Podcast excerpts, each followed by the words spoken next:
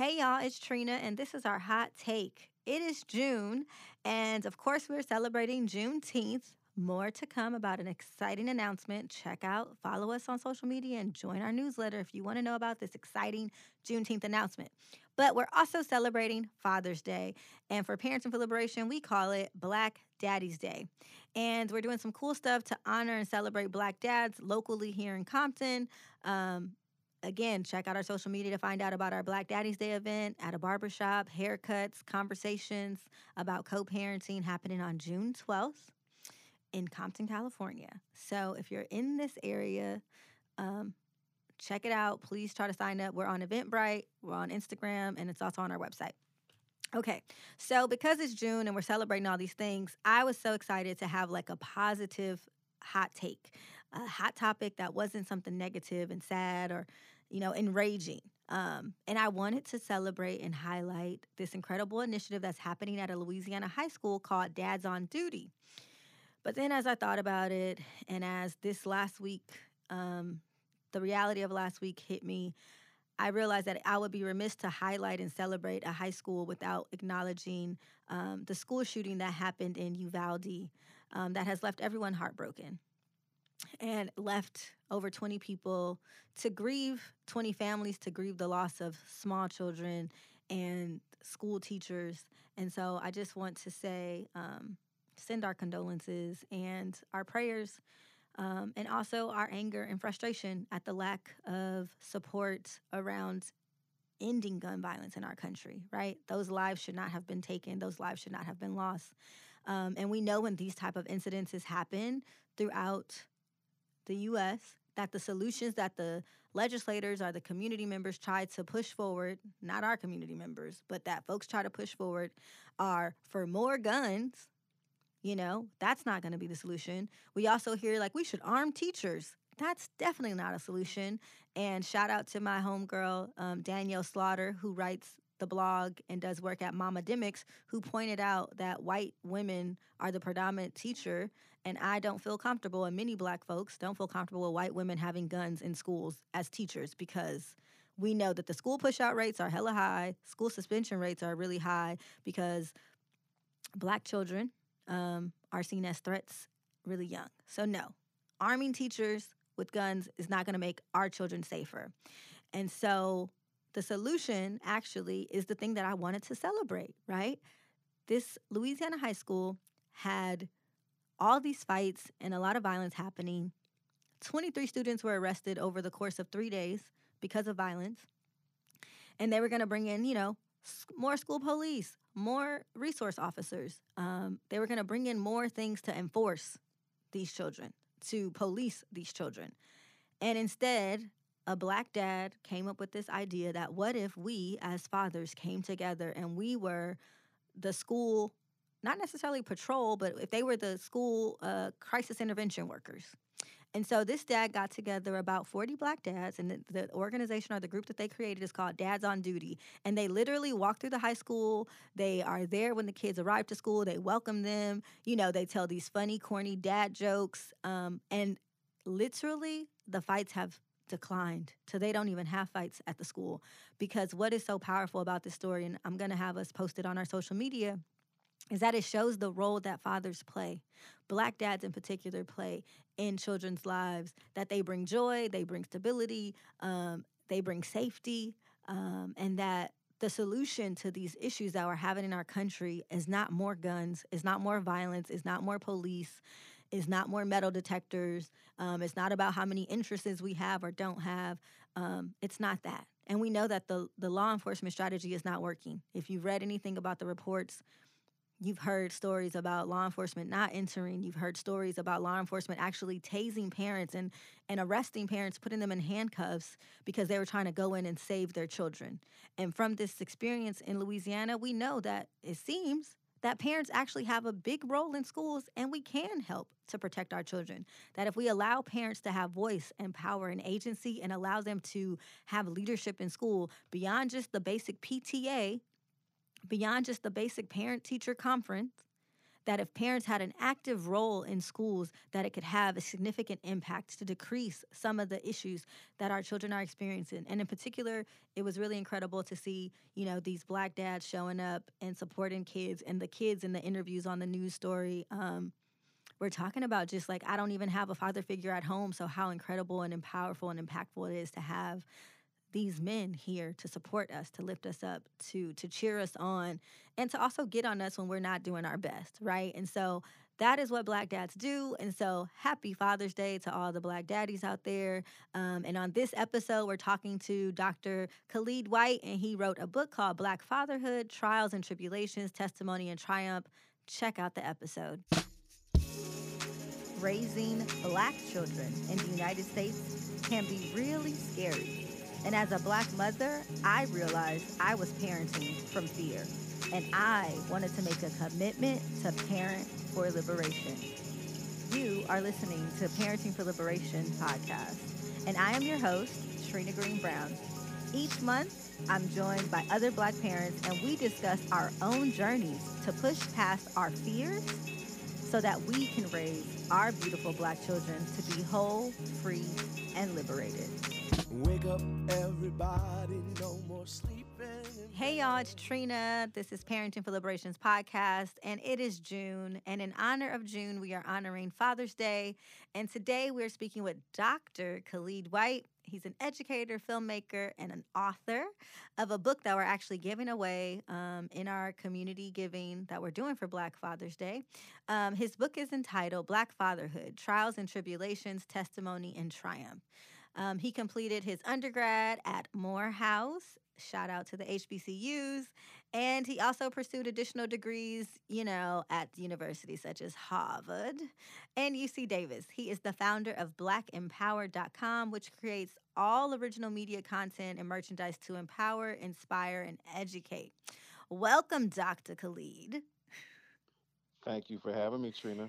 It's so dope to uh, talk to you. We've been in communication a couple of times um, virtually um, and talking about uh, the significant and important role that Black fathers um, play in our community, even though at times it's not lifted up, celebrated, or honored enough. And so that's why Parenting for Liberation makes a commitment to honor and celebrate Black dads um, every year. And so we're going to have an event locally, and we're actually giving away your book.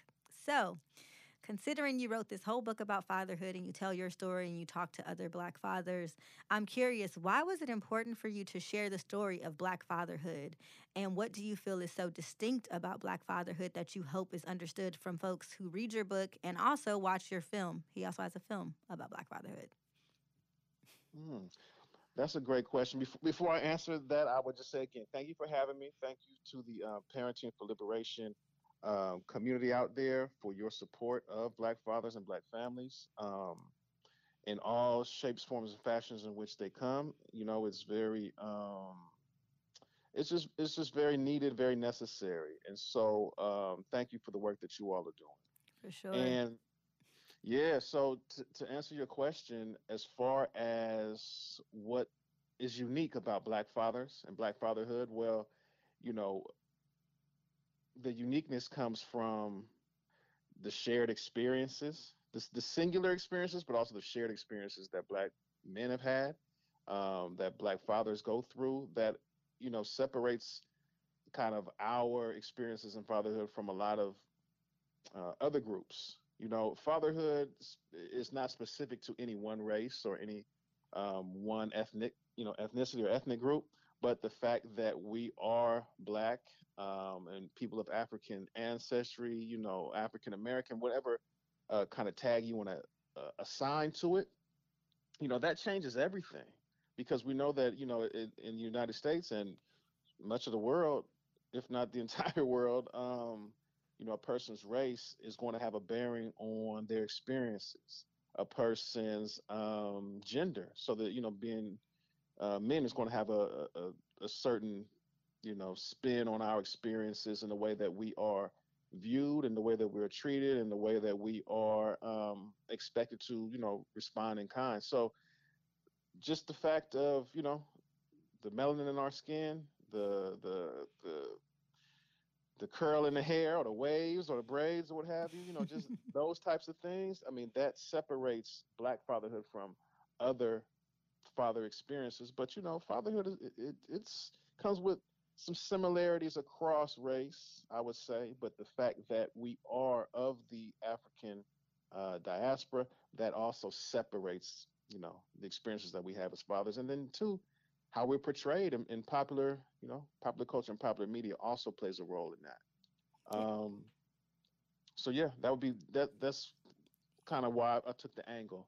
And being a black father, you know, and raised with a black father and black grandfather and that type of thing, you know, grandfathers. I had, you know, maternal and paternal grandfathers. Um, you know, I just wanted to pay homage to the men out there who um, are involved, invested, and you know, uh, part of their children's lives.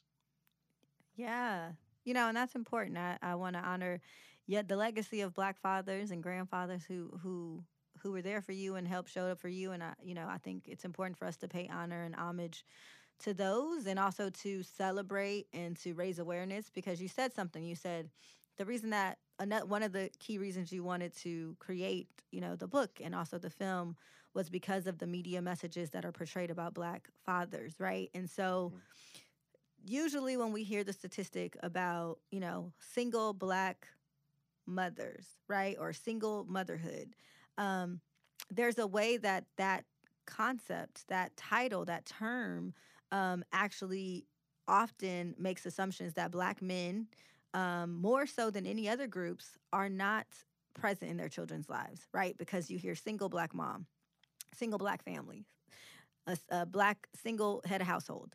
Um, and there's a way that the single actually is referring to a person's relationship status, right? Unmarried, uncoupled, unpartnered. But calling someone single doesn't mean that they are solo parenting. It doesn't mean that the father is not around, they're just not in an intimate relationship anymore, right?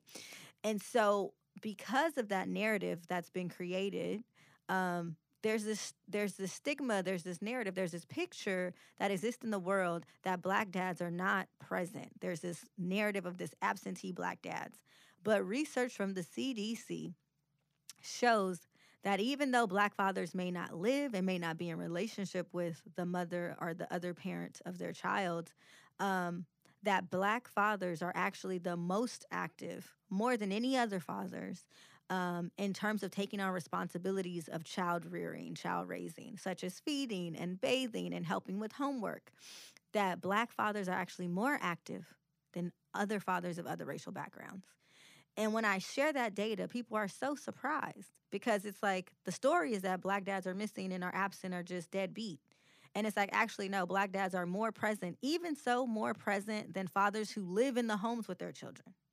They're more active.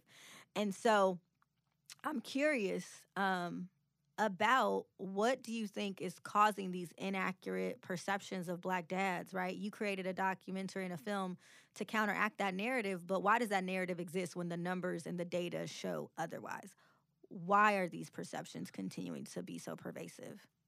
Yeah, well, I mean, you know what? That's the million dollar question. I think that um, I wish I had a single simple answer to why, but I, I think that the answer to that is both historical and also contemporary, right? Mm-hmm. And um, from a historical lens and historical perspective, the black family on these shores, you know, uh, the uh, United States um, soil has been under attack since 1619. And so, um, whether we're talking about family separation, whether we're talking about in terms of enslavement, the father being you or men being used as quote unquote breeders you know, mm-hmm, in some mm-hmm. cases, uh, from plantation to plantation or even within plantation system. Um, we're talking about instances of the mother being uh, or the children being sold away from the mother and the father, or because the mother and the father wanted to get uh, married, uh, even though that was quote unquote illegal from the you know the the um, the the legal standpoint. You know, they sell away the dad or they sell away the husband and that type of thing. So, I mean, again, historically, there has been an attack on the black family. There has been um, the creation of the conditions that would make a, make absenteeism real. And absenteeism uh, absentee fathers, you know, that type of thing. It it does exist. Um, there's no denying that, but there's also the facts, which you mentioned, and the Center for Disease Control um, mentioned in that report, that black fathers are more present, more active, and more involved in their children's lives, right? But so that's the historical kind of context. In the contemporary context, popular culture, TV, film, radio, um, those types of things, in addition to policies which separated men from families. You know, the the war on drugs, which was really a war on the black community or black and brown communities, that type of thing. Mm-hmm. Um, that separated millions of men from their families for 20, 30, 40, you know, 50 years and, and beyond for small infractions, right? So, you know, in a lot of cases, um, we believe lies, and the more that lies or more misconceptions or um, fake news and that type of thing, the more the more we see it, the more we hear it, the more it becomes real. Just like we believe that, um, or we led to believe that the Pilgrims came here and had a great Thanksgiving with the Native Americans. How many years in a row have we heard that lie, right? So, in, in a similar sense, we hear about the deadbeat dad, the um, you know, the the uninvolved, uninvested dad, the dad that just has sex with kids, obsessed with mothers, make kids, and um, and moves on, right? We hear about that, and in, in some cases, there may be some truth to that, but statistically, we know based on research data that that is very false. And so, I wanted to uplift the data, the research, the um, the fact that when I read the CDC report, I'm thinking in my mind, how come nobody's talking about this? Right. Why is this not broadcast? Well, the lie sometimes is sexier than the truth. Right. And um, you know, to be honest with you, we, we hear in we hear in the community, we hear kind of, you know, use colloquial that we have to get we have to be twice as good to get, you know, half as far, something of that sort, right? Mm-hmm. Heard that phrase being used. And I think that with all these negative statistics and what the negative narrative about black fathers is, you know, just out there floating around, that black fathers become twice as involved and twice as invested in order to not fall into those stereotypes and not fit those stereotypes. I think that's a conscious or maybe even sometimes a subconscious decision because of all the negative press and publicity that is um, thrown out about us and talked out about us. You know, talked about us. Um, and again, that's popular culture. That's in mainstream media. That's on you know CNN. That's on NBC. That's on Fox News. None of those outlets we control or we have um, access to giving information through. Mm. So we have to go out and you know kind of uh, create our own news. Mm-hmm. And I mm-hmm. think that's why we are statistically over invested. I want to say over invested. We're statistically we go harder because we know that the um, you know the mountain is that much higher for us to climb up just to be recognized as fathers. Yeah, I mean the mountain is harder to climb to be recognized as fathers, but I also know that raising black children is is harder. So we got to go harder for it our is. kids, right? Um, we have to and just hearing what you're describing like the historical the historical institution of chattel slavery and how it intentionally disrupted separated um, and tried to sever the black family right it's been under attack yeah. like you said from our arrival intentionally mm-hmm. separating people who spoke the same language who had the same dialect, who were from the same tribes, intentionally mixing us up so that we couldn't communicate, right? Intentionally not making it illegal to be married, right? So, how do you have a group of people who were, it was illegal to be married, and then you wonder why our marriage rates are not as high or declined, right? And so, I, I think you're right when you speak to the impact of our history in this country. And I, the question that comes to me is, and it's not even it's more of a rhetorical question right is like who benefits from our families being separated who benefits from from black men being pulled away from their families still to this day by the war on drugs by the carceral state by mass incarceration by police brutality who mm-hmm. benefits right um, mm-hmm and that it's intentional, right? It's a, it's systemic, right? And that mm-hmm. um, we have to continue to raise awareness about the stats to prove that we aren't actually um, we aren't less involved. And when I say we, I mean black fathers, not me. No, but that our that our that our, our that our fathers aren't less involved and aren't aren't aren't not present. Um, they are present. They're fighting to be present, and there's benefits to their presence, right? There's benefits for the children, obviously, but also data also shows that there's benefits to the relationship building that happens between father and child. That it actually shifts um, a father's uh, mental and emotional health, right? Um, so according to psych- the psychology of men and masculinities that that when men actively engage in the role of fatherhood um, it has a positive impact on them even if they're not living with their children right? Um, particularly for african american men who are non-residential parents who are not living in the home it has a significant positive impact um, and there's some data right? They said like you know the same level of like oxytocin that that a, that a parent gets from having a child or going through birth that those bursts of oxytocin that um that women may experience when they're birthing or breastfeeding and things like that that fathers also experience that same um, hormonal trigger um, and it shows that the levels of oxytocin um, that they receive from being with their child or playing with their child or holding their child or feeding their child um, it shows that it increases. And so i'm also curious like who benefits from black dads not having that emotional connection? Because there's an assumption that dads are emotionally unattached right? They just come in lay down the law Yeah. they're the tough guy they don't have any feelings right but we know that that's not true so who benefits and what do you think about that stat about you know fathers and the emotional t- attachment and what do you you know what do you think about that what do you what have you witnessed in the work that you do with black dads Mhm.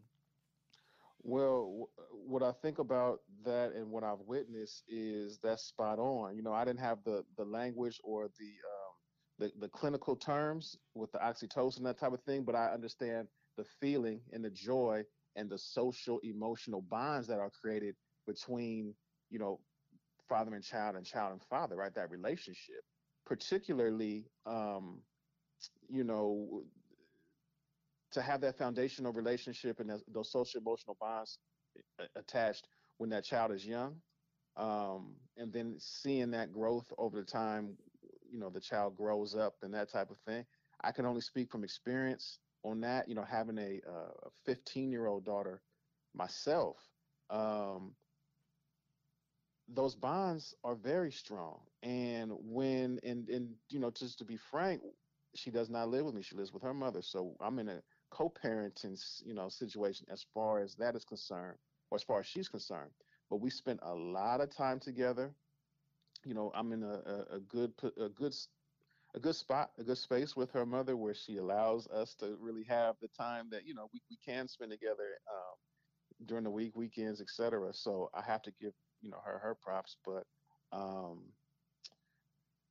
yeah, when I'm not in communication with her, or when we don't get a chance to talk, 'cause we talk almost every day. When I don't get a chance to talk to her, though we don't text or what have you. Now that she's 15, she wants to text a little more, you know. But anyway, get when with we the don't, program when we dad yes, when we're not in communication, I feel my oxytocin level low. If that's you know that's what I'm feeling, I feel like oh man something's off, something's missing, right? Something didn't you know I didn't get we didn't get a chance to talk today. It kind of threw my day off. It was you know it's, it's kind of the morning's all bad.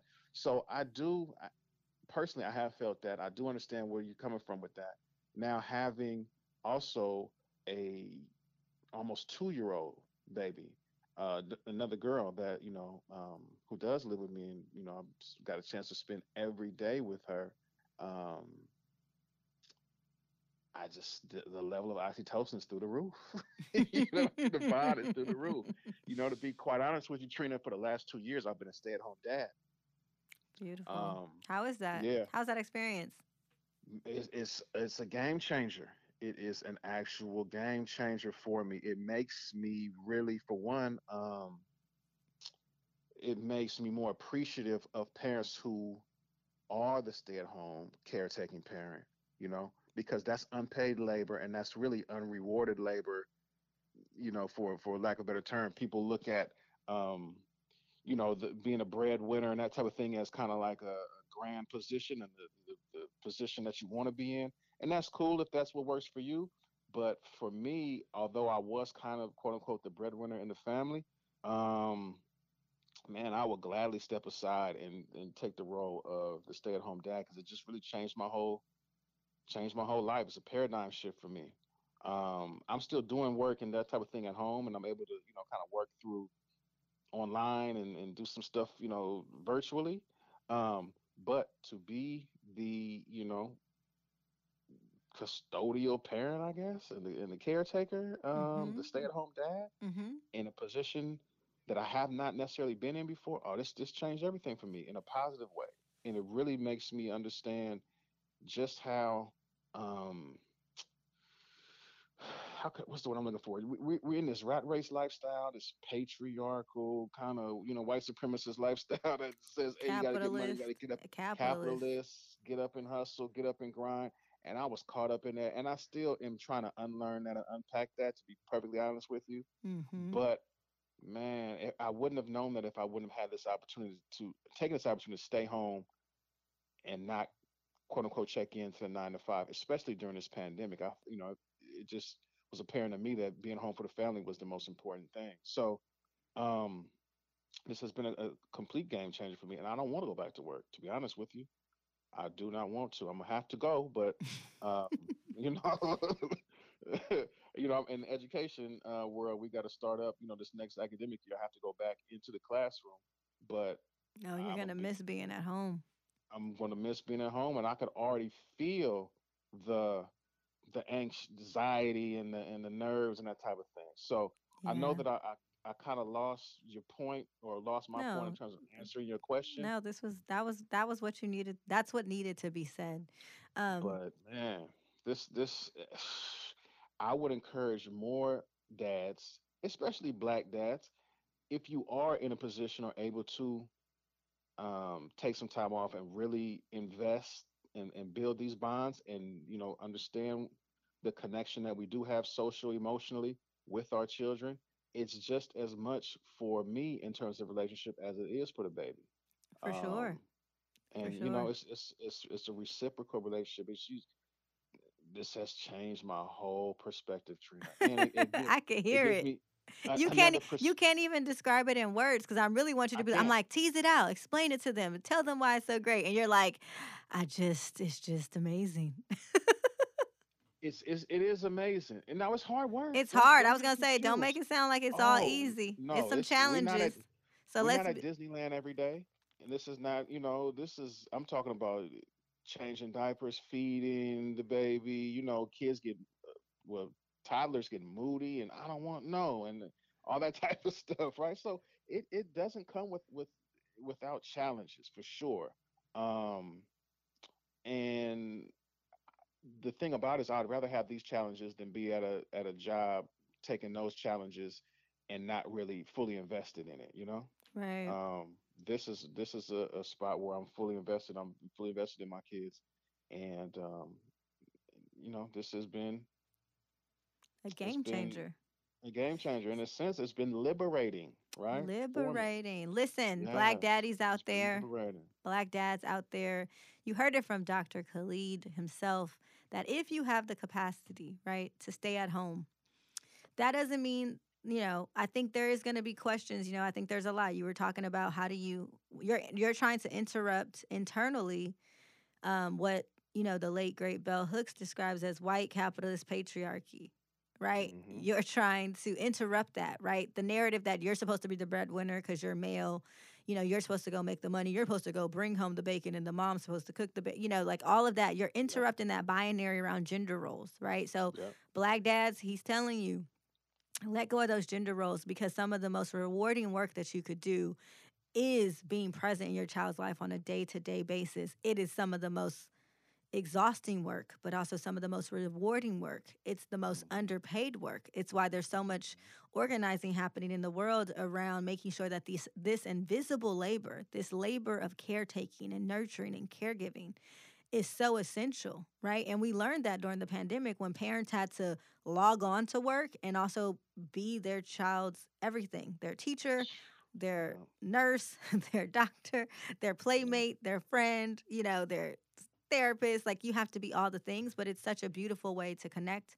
Um, and I honestly think that it's a rec- reclamation of our ancestral ways of being. When I went back to Ghana, um, children stayed around like even if the the parents were working or doing something like the children were there and present and were a part of it all day and so how do Mhm. we think of not our children um you know being an extra thing that we have to do and actually how can they become our priority?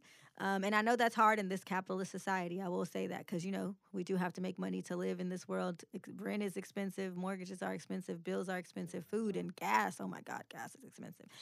So i know that there are you know there's possibly some privilege to being able to even have a parent be a stay-at-home parent. But even when Mhm. my child was a youngster um, a child a baby um, his dad actually was a stay-at-home dad um, I would be curious how he would describe it now. Back then, he struggled with it um, because when we did the math, right, the math wasn't mathing.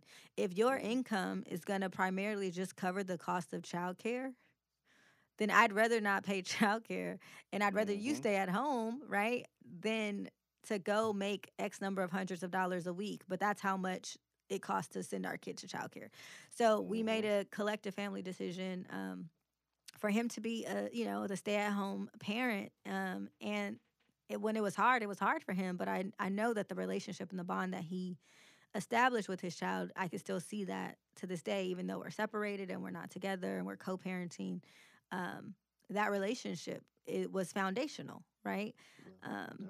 and so it's really important so I appreciate you saying that but I do want you to share um you know a little bit of you know, what are some of the challenges? Because I know that fatherhood can be scary. And, you know, we talked about absenteeism, and some folks may run from it. And I remember reading your story um, early on, like you were considering, like, do I want to do this? Like, this is not the life that I Mhm. wanted. Um, Mhm. you know, I could, you were like, I could just disappear. I could Yeah. just move. You know, you had all these things that you were contemplating, right? And I'm assuming that was like rooted in some fear. And I'm Yeah. curious about what is that fear for Black fathers? Um, some of those fears are our own personal fears, but some of them are rooted in, you know, our our our ancestors' experiences with fatherhood or parenting.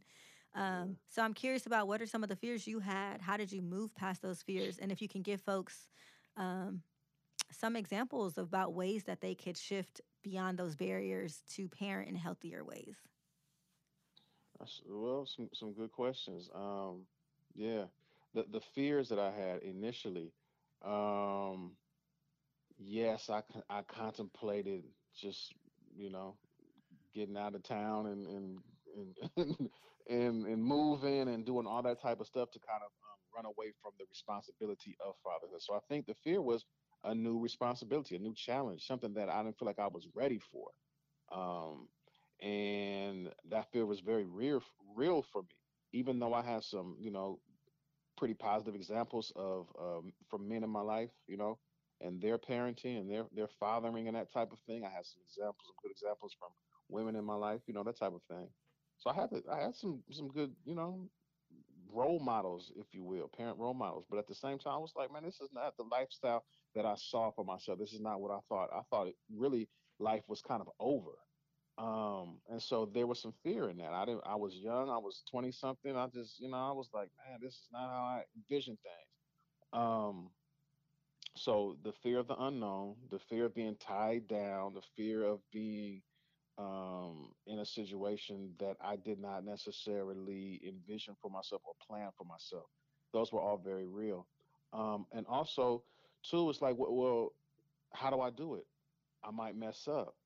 Um, who's going to show me the ropes and that type of thing? You know, in a lot of cases, no one can show you the rope. There's going to be some trial and error and there's really just have to be a level of maturity. I don't I don't think at that time I was mature enough to to wrap my mind around just being a parent.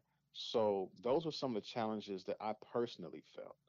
Those are some of the things I didn't think that I was gainfully um, employed at the time. You know, I had just when I had my first daughter, I had just got a new job, and it was one of those ones that I was finally first about to start making some money. Right, this you know, in this capitalist society. And I was like, man, there goes all my money. You know, there goes all the, the the lifestyle I thought I was gonna have. There goes the money. There goes the free time. And in a sense, some of that was true, but um, embracing the role of dad, eventually coming around to it and, and, and leaning into it, all that went out the window and all and it really turned out to be a very fruitful, very rewarding, very um um just just a very blessed situation, you know. For one to have a healthy child, for one is a blessing. So, you know, that was that was just the first part and then two just the the bond that i was able to build with my oldest daughter you know um was was I, again it's hard for me to put it into words but it really it really changed my identity. It really turned my life around. Where i was personally i thought i was going on one track. This led me to a whole different place in life where I am the person I am today because of her and because of this experience and because of being able to be a dad. It really shaped my whole identity now. So now I'm in tune with some different things that, I, you know, what, what I was thinking for myself just is not important. It's not, just not as important or not as cool anymore. This is what's cool. This is Mm. what's important. This is what really matters. Um, and then also having girl, you know, having having daughters um, I was scared for my life as far as that's concerned because in my family it's all boy. I have all brothers. I have ninety nine percent of my cousins are men. You know what I mean? It's like it's our, our my family is kind of male dominated for the most part. Um, and so you know, this was like the first girl in I don't know, t- 10, fifteen years. and then you You had know more I than you had another one. And then I had another girl. Yeah. So having girls too, it opens up um, it opened up some some personal things for me, just in the way that I had treated women in the past, mm. the way that I had thought about my interactions with women, and and and experienced those, and you know, I it it really um it made me have to do some soul searching and some just some shedding of some of this toxic masculinity that I've been um been learning. You know, I had to unlearn some of it. It's and I'm still trying to unlearn it. You know, but um Yeah, it just made me, you know, it made me kind of think like, man, I've been, I've been tripping for a long time, you know, Mm. particularly around, uh, particularly around my relationships and my interactions with women. And um, I don't, you know, I don't want my my daughter to have to go through some of the same stuff I put women through. That was one of the things. So that was another fear, you know what I mean? So it just was a lot of, um, a lot of recalculating, recalibrating, looking back, and really just you know i don't want to say being ashamed but but really just saying oh man i got to do better and this is where better starts you know? But i had Mm. to come to that place. It did it, it- when i got the news I, it wasn't a happy thing. It was not a happy thing initially um i had to come to that place. But now again it was it was, it was the best experience or one of the best experiences in the world for me. And so um you know coming coming back to this idea of absenteeism and that type of thing. And also thinking about the oxytocin that's released when you spend time with your children. If a person kind of has those if a person could could feel that level of joy that you get from interacting with your child there's really it's really hard to be a, a absentee or deadbeat after getting that type of high you know? Oh, you looking for your next hit, your next high. i mean I mean, no, it's but it that like but that is the way it works, right? You're looking for that next dose. Like, oh my gosh, I need yes I need to see my baby. and once that dose becomes every day and you get A quote daily unquote high dose. like that every day a daily dose you know it's a different it's different than all the weed you could smoke or all the drinks you could drink or whatever else you you know the drug of choice is today it's a different level of high that you just i, I can't put into words you know so um Mm. you know i, I don't think that i don't think that um we can quantify it uh, in terms of the feeling Right. but the effects are positive in all sense of the word for yourself and for your child being in their life. You know, I I believe this 100% to be true. Um, I'm co-parenting myself, and hmm when my son goes away, you know, for the weekend, yes, I'm free. I can do my thing. but there's a moment after I did my thing a little bit, like maybe Friday night, Saturday, and then there's a moment where I'm like, dang, how many more hours till I get my baby back? hmm You know, it's hmm like all that stuff is fun. stuff. I'm Yeah. going, you know, I'm going out. I might go out with friends. I might go out for drinks. I might go to brunch. You know, I might do all the things that are fun and exciting and also bring me lots of joy. Hanging out with black hmm women, you know what I mean? Like hanging out with my family, hmm all the things, vacation. But there's a moment in all of that where I'm just like, I wonder what my baby's doing. I wonder. I'm about to call him Yep.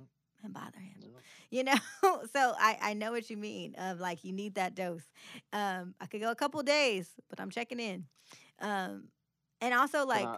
oh yeah go ahead i was gonna say because i was go ahead what go you ahead. gonna say Go.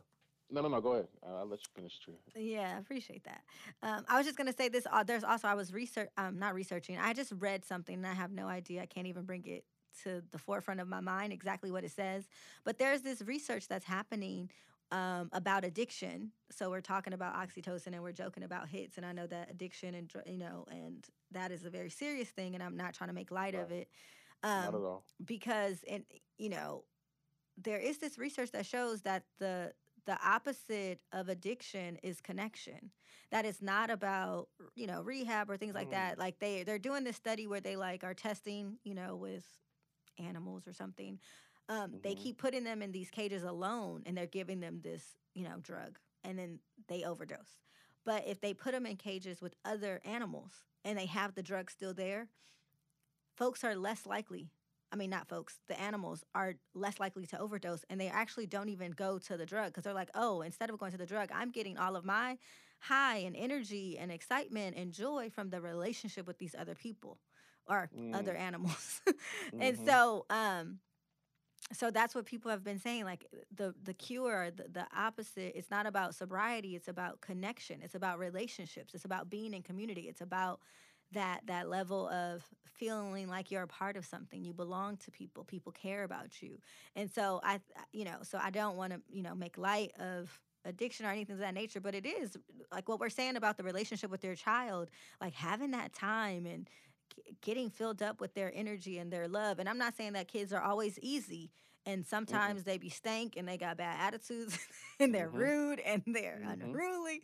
Hmm and um but there's still even something to that because when you break through that with your child there's like on the other side of all of that stank toddler whatever tantrum on the other side of that is so much you know potential for love and connection so Yeah. i just wanted to say that and what were you going to say No, absolutely. A hundred percent. You you hit the nail on the head. I think the connection is what I'm looking for. It's not so much. It's it's that social emotional bond. What I'm trying to say. That's kind of more of a technical term. But no, we're connected. We're connected like you know, like a magnet. We we we just you know we are attached to each other, and the attachment is very real. Um, you know, when you were talking about having your free time and being able to go out, that type of thing, when your um, your son is gone, and I've I've been there as well. Um, I had an opportunity. Um, we took some, we, I'm, myself and some other black teachers, we took students on a study abroad trip, right? We went to Belize um, a few years back, and I mean, beautiful. This was just, you know, a great trip, great kind of tour guides and hosts. We studied the African presence in Latin America. So we saw kind of, you know, um, these these African roots in Central America and Latin America, and how you know our presence as African people is is is all over. it's It's deep, deep and it's and it's all over this hemisphere, and you know connections right back to the motherland, right? So I mean, learning all this stuff, seeing all this new stuff, and you know went back to my room one night and really just started sobbing. I missed my daughter. You know what I mean? As much mm, fun as I was having, as I was thousands of miles away. I mean, crystal blue waters. It's you know you could go swimming eh, first thing in the morning until the you know and and, and until the uh, sun went down. I'm talking about just beautiful. If anybody's ever been to Belize, it's a beautiful country. But just I was just not fulfilled after day three, four. Like man, something is off. Something is, is missing. And somebody asked me what was wrong, and I'm trying to play it off like, oh no, I'm cool. Everything's all right. But I in my internally, you know, I just missed her, and I, I I missed that connection. It was cool to be there, but I would have much rather have been there with her showing her Mm. those sights and sounds and things of that sort. So anyway, um, I say all that to say, you know, that that um connection and the bonding and yeah, all that stuff is is very true, very real. Know. Mhm. Mhm. So we're encouraging connection, y'all. It is uh potentially uh, a way for us to get the healing that we need is through our Yeah, relationships to other people. So I yeah. I really see that. Um, speaking of connections, you and I both have been co-parents. Hmm Um, and we're hosting an event. Parent for Liberation is hosting an event here in Southern California in Compton, um, where I'm from, or my people are from, Compton, California. And we're hosting an event called Black Daddy Day. And it's at a barber shop. And we're going to have cuts and combos about co parenting, right? Mm, Um, that's the topic love the it. dads want to talk about. And so, you know, I wanted to hear from you. Like, what are some of the challenges for Black fathers in co parenting? And then, what are some tips that you might have because, you know, you've been doing it for 15 years? Um, Yeah. what are some tips to do it in a healthy way when parents are no longer together? How, you know, what are strategies that we can do this well? And listen, I'm taking notes because my kid's 13, but I still got some learning to do around this co parenting journey. Yeah, yeah, and and I still have some learning to do. And I haven't been a co-parent for 15 years. It's probably been of that. It's probably been at least. Ooh, it's probably been at least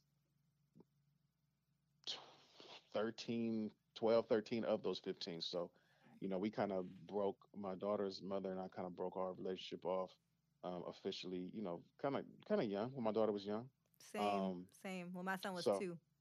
yeah, so you know, it just um, it just went that way.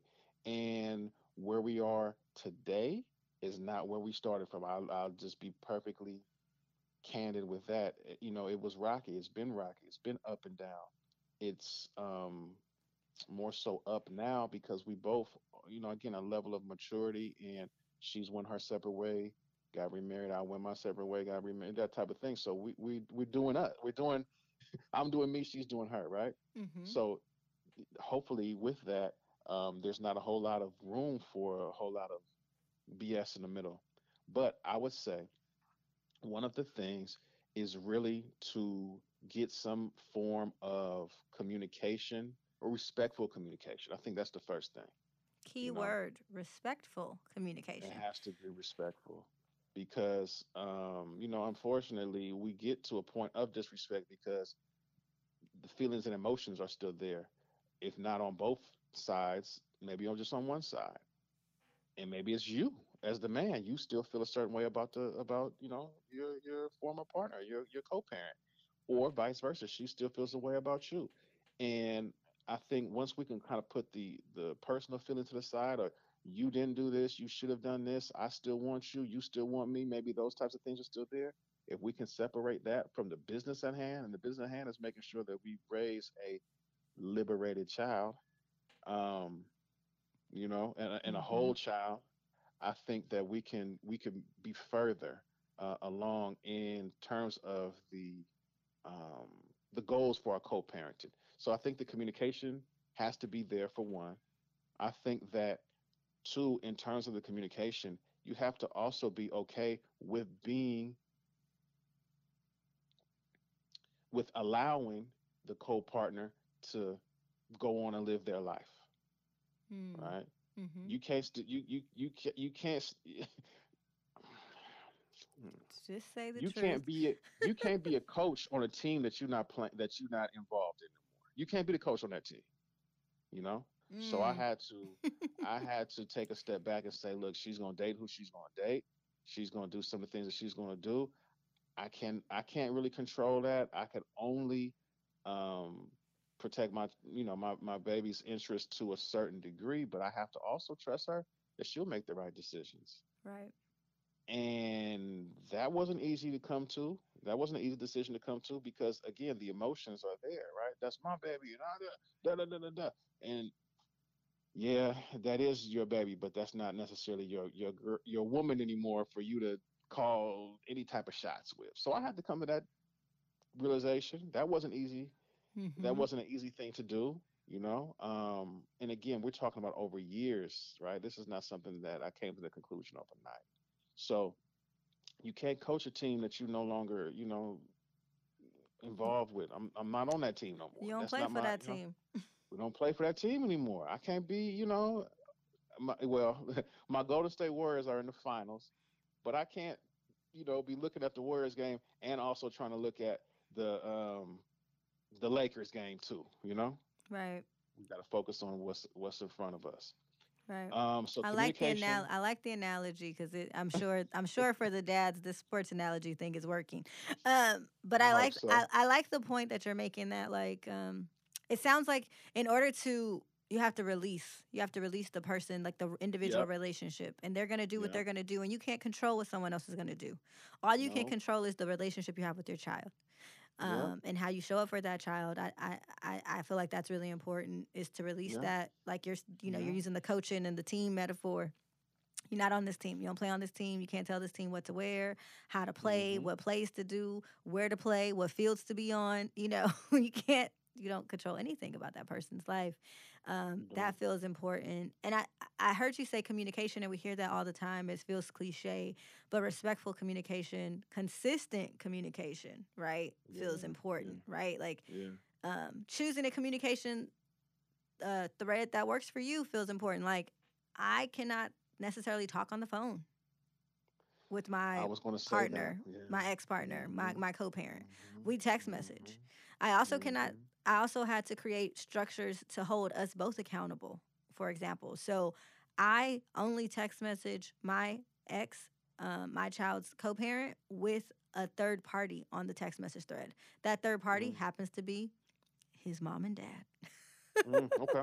and Okay. that's who will help me help me show up because I'm not going to disrespect my children's grandparents, but also it helps hold him accountable to the things that we're agreeing to. You know, we agree to these dates, we agree to these times. So, you know, like we're saying this in front of a group, uh, we're saying this in front of two other people that are holding both of us accountable to what we're committing to. Um, and so, you know, uh, you know, having a neutral third party who who can make sure that your communication stays respectful, stays clear, and doesn't, you know, tries to prevent it from going below the belt or going outside of the boundaries of like a co-parent, right? And so that's been helpful for me in terms of a tip for folks who are listening. No, I would I would agree a hundred percent, Trina, as far as um what you're saying there to have um a neutral third party or somebody that can give you or your co-parent some real wisdom, right? And and especially if you have to think about this, you're saying you're texting him and his parents. His parents are still together, I take it. Mm-hmm. and so they have an example they are set an example of what you know hopefully a healthy relationship is and so they can not only set that example but they can um, be involved in the communication between the parents and that really is that village method Mm-hmm. we're still sure. we're still a family we're still related even if we're not in a traditional family relationship or style if we're not under the same roof or it doesn't look the same as it might look on you know um, the, the brady bunch or something like that right? We we don't necessarily have to follow that particular model but we're still in community. We're still very much connected um, family wise and the same thing with myself and my oldest, you know, her mother, I'm still connected with the grandmother and her aunt, and you know, and, and that side of the family to some degree. Even my uh, co-partner's husband will text too. You know what I mean? Mhm. We don't we don't always text in a group setting, but we still are are fairly connected as a group and as a family for the hopeful benefit of our daughter, who we all have a vested interest in her being the best person that she can be. So again, it did not start off like that. You know, I have to own my side of it. I I wasn't the easiest person to deal with. I was upset. I was, hey, don't spend my money here, and you know that all that all that typical stuff that you hear, and a lot of that toxic masculinity um, uh, came and, and reared its head. You know what I mean? Yeah. and I and I, I honestly I didn't have a whole lot of well, not that I didn't have. I didn't seek out a whole lot of people to help me kind of navigate these rocky waters. I pretty much took it on my own because I didn't want people in my business, that type of thing. But eventually, I had to get some some level of support on Mhm. this. And what do I do? You know? Yeah. Um, and so part of the the fatherhood thing or the manhood thing, I should just say, is that oh man, I can do it. I can do it on my own. I've been doing it. Uh, you know, but and and that may be true, but you only know what you know, and you can only kind of see yourself as far as like your nose goes. You can you, you can't see beyond that. You know, so I, somebody to kind of pull me to the side and say, "Hey, don't do this, don't do that. This is what I would suggest that you do." Those types of things. If you have somebody that can give you some sound counsel and some advice, preferably somebody who is an elder who can kind of say, hey, man, I at, at 28, 29, 32, 36, I, you know, I, I did this. I, I, I experienced that too. I've been in your shoes, but here's how I would suggest that you, man, that helped me, you know? Yeah. So it when sounds like having out, some, some wise counsel, wise counsel and, and wise counsel can be elders, but please make sure you are reaching out to wise counsel. Wise. you know, um, yeah. Make sure you're, you know, uh, and if that that might not be someone in your immediate family, you know, you might have to look outside of your family. But as you were describing, um, it's a reclamation of our African way of of being in community, about a tribe, about a village, right? It takes a village yeah. to raise a child, is that African proverb, and we have to remember that there are people a part of our village who can be wise counsel. Um, we have to go out and seek them. We can't feel like embarrassed that we're not doing it right because we have to try to do this the best for our children, right? Black children are mm-hmm. already experiencing discrimination and racism just for being black in black skin in this country right like let's not add to that by not being able to do the work to collectively do parenting right? To to connect with our co-parents to honor each other to respect each other at the at the minimum to respect each other um, so that everyone who wants to contribute to this child's life can. Um, and i think that feels important right? How do we create these villages right? How do we create our village to support us in raising our children? So that feels important. Um, yeah. I wanted to see if you had anything else you wanted to share about, you know, black fatherhood, um, black dads, co parenting, any of the things that we talked about. Maybe we missed anything. I just want to kind of give you a chance to give some last words. Mm, well, let's see. As far as the co parenting situation is concerned, I think that, you know, we hear the statistic again that most black children are, X amount percent is born out of wedlock, meaning you know the, the parents are not married, that type of thing, right? So we're going to have to find some ways to, uh, if that state, if that statistic is true, right? Uh, we're going to have to find some ways to successfully co-parent, and I think that now is quote unquote the new norm. You know, is going to be some more co-parenting as opposed to um, seeing the traditional marriage and relationship structure that we may have seen with our grandparents or you know generations before us. I think as the times change, you know, the the relationship situations change. Now, I'm not suggesting that that's the route that everybody goes, but since that is kind of what's happening, we can't deny the fact that you know the co-parent thing is real. Um, we have to find some ways to successfully co-parent. So I think that you know the, the next step is finding some some tips, some tools, some some tricks of the trade to be able to co-parent successfully. And um, there are people who are able to do that, you know, and, and um, kudos to you, you know, for, for those that who are doing that. But I think that that is kind of like the next frontier, you know. Um, traditional marriages and relationships may not be the thing anymore. Um, just as the context and the culture changes, you know, we have to, our relationships change with that. But the village um, and having a village, having a support system and a support, support group and support team, that hasn't changed. We need that, and we've needed that since we've arrived here. You know, that's one thing that I would say about that yeah. particular topic. Yeah. And I think it is important. Um, we have an episode on the podcast with Mia Birdsong, um, an earlier podcast. I want to say from memory, it's like episode 13. Don't quote me on that. But it's an episode, and we talk about the expansiveness of Black parenting, that it is mm-hmm. not about just traditional, and the question is, whose tradition is it to have a a two parent led household with kids and a white picket fence and a dog? That that mm. is actually not sustainable for anybody. Like that's not even mm-hmm. working for white people. 1st mm-hmm. of all, second of all, whose tradition is that? Because culturally, you know, we come from a village mindset. So I don't know if this idea that co parenting is new and the new way, or actually is it a reclamation? Is it a returning? um, Mm. Is this expansiveness, right? We have to look at the ways that, even as a black family, like I have aunties and uncles who are not biologically connected to me.